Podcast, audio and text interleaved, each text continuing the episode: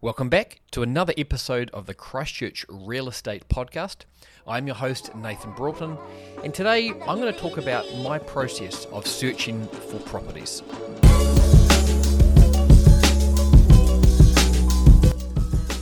Today, I'm going to have a chat to you about the process I go through when I'm looking for properties.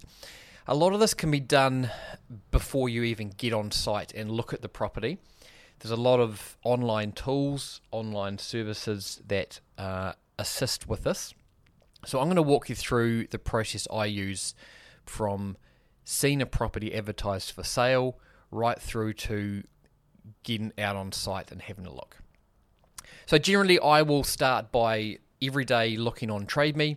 So I'm here in Christchurch. So I look at every single property that comes on the market in Christchurch. So I do that by going on TradeMe, typing in Canterbury, Christchurch, looking at the properties, and then listing them in order of the latest sale. So currently here in Christchurch, there's uh, 2,222 properties for sale. So I'm recording this on the 5th of April, uh, and that's been slowly increasing uh, as properties are taking longer to sell or not selling. So what I do is I start on TradeMe. Uh, I scan through the properties, uh, as I say, from from the most recent through. And generally, if I do this every day, I'm only looking at today's properties. So we scan through. I've got a pretty good idea about the kind of properties I'm looking for. So I'm looking for existing properties and something that I can add value to. That's generally through a renovation, something we can subdivide, maybe a deceased estate, maybe an older property that just needs uh, some work to get it back up to scratch. And then from that, the properties can either be sold for a profit, hopefully, or kept as a rental and we've increased the value and we've increased the rental yield that we can achieve from them. So TradeMe is my go-to place to start. So the information I'm looking for here on TradeMe is obviously there's a whole bunch of pictures. There's the description of the property, how many bedrooms, how many bathrooms. Generally, it'll have the land size and sometimes the house size. So the house size is really important. If they've got that down, let's say the house is 120 square meters and it's a two bedroom, I initially can go, hey, you can definitely get more than two bedrooms out of a house that size. So I know off the bat, without even looking at it, there's possibly uh, scope to be adding a bedroom, maybe two bedrooms, uh, if there's if there's those sizes. Again, looking at the land size, um, this will tell you whether the the house potentially could be subdividable. Um, obviously, different zones here in Christchurch will have different uh, requirements for the land size. But if you're uh, if you know your area, you should be uh, up to scratch with what the area zoning requirements is. So yeah, I'll look at those things. We'll go through and we'll look at the description. Often the real, if it's a real estate agent, they'll have um, their link to their property files. So that's their information about that they've got on the property, and they might have a lim, uh, the title, uh, EQC details, that sort of thing. So I'll go through and have a look at that if necessary. Um, scrolling down further, they've got this new thing called Property Insights. So this is here on the TradeMe listing. So this is powered by Homes.co.nz, which I believe TradeMe owns Homes.co.nz. So what that has got, it's got the homes estimate. So it's going to give you a range where they think this house is valued at, which I would be very careful about believing that too closely. They also give you a rent estimate. Again, they don't really know the property, uh, so this is a very vague estimate, so be very careful on how much of this you believe. They've also got the capital value, um, sometimes known as government value or council value. So this is um, this is a figure. Again, it doesn't have a very true representation of where your actual property may be. So this is the capital value. This is split into land value and the improvement value. Improvement is essentially the house, the dwelling, Um, so that sort of splits it out into two. And they also give you a trend line. So this is um, going back a, a, year or so and sort of gives you the, the suburb. Has it raised in value? Has it gone down in value? And where that sits. Further on from that, you've got past sales and past capital values, which is really interesting to have a look at if you're buying a property. If someone's owned it for 40 years versus if they've owned it for one to two years, there'll be a different level of potential profit that they might be expecting to receive from this, which can then uh, determine what your uh, purchase price may be. And then below that, they've also got a mortgage calculator. This is um, powered by Squirrel Mortgages. So you can put in the, the purchase price, what deposit you've got.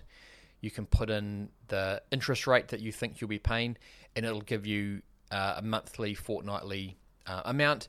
So that's a really good tool if you're looking to know what kind of mortgage uh, rates you might be paying. And then below that, they've got a map where this property is going to sit in relation to everything else around it. And then from there, you've got uh, school zones, which is really good if you're looking for something as a rental. Uh, you can see which zone the school's in, and it also has other schools in the area so Trade Me is generally my first port of call. So as I said, I look at this every day. I don't look at this much detail on every property. I'll scan through, um, chuck onto my watch list the properties that are of interest to me, and then from there, I'll go and put them into my different uh, websites, which gives me even more information. And then from TradeMe, I'll put the address into a few different websites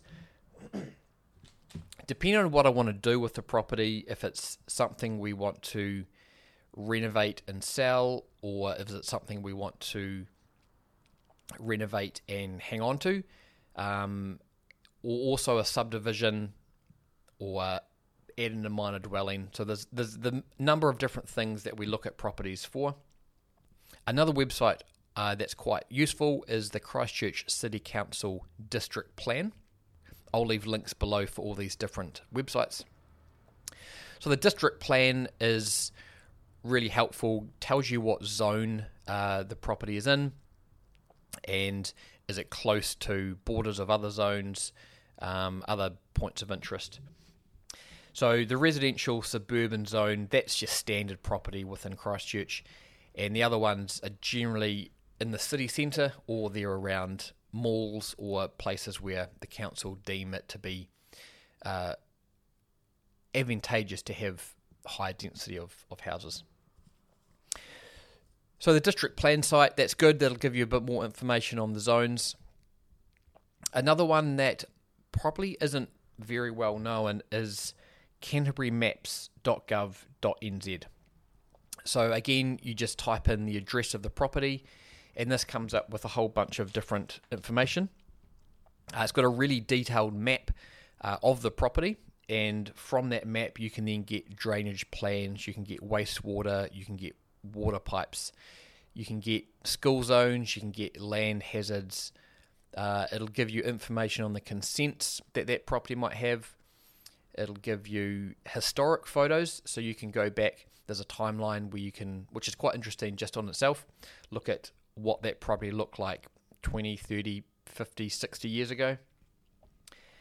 And that'll give you a really good understanding about the different houses in that area. So if you are thinking you might be able to subdivide or put a minor dwelling, this aerial photo will give you a really good snapshot of what the neighbours have got and been able to achieve, and then potentially you might be able to achieve something similar. The other thing is Google. Um, just type in the address into Google with as much detail as you can. And it's just really interesting to see what comes up. There's it just gives you a really good overview of any other information about the property that might not be on TradeMe or with the agent. From there, you've got all your house valuation sites, homes.co.nz, One Roof, QV. These are just going to give you their opinion on the, the value of the house, which, as I've said, you just got to take this with a grain of salt because I don't truly know all the ins and outs of your own property. So from there, you can get a pretty good understanding of what the property is like. you've got photos, you've got historical data, you've got uh, the zone of it. And from there, I'll shortlist a bunch of properties to go and look at.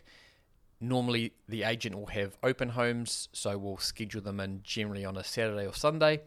Go through, have a chat to the agent, have a look at the property in person, and then from there, we'll shortlist those even again to ones that we might want to put an offer in, and we go from there. So that's my process on how I go from searching properties to wanting to put an offer in. It's really important to narrow this down. And at this stage in the market where things aren't selling really quickly, it gives you a lot more scope to be creative with your sale and purchase agreement and your offers.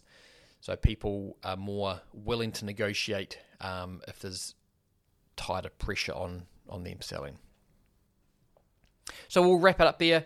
As I said, we've got links underneath for all the different websites I've talked about. We would love a five star review on Spotify or Apple, whichever platform you're listening to this on. Just quick little tick on that would be great. If you want to leave a comment, even better. And we'll be back next Monday with the next episode. Till then,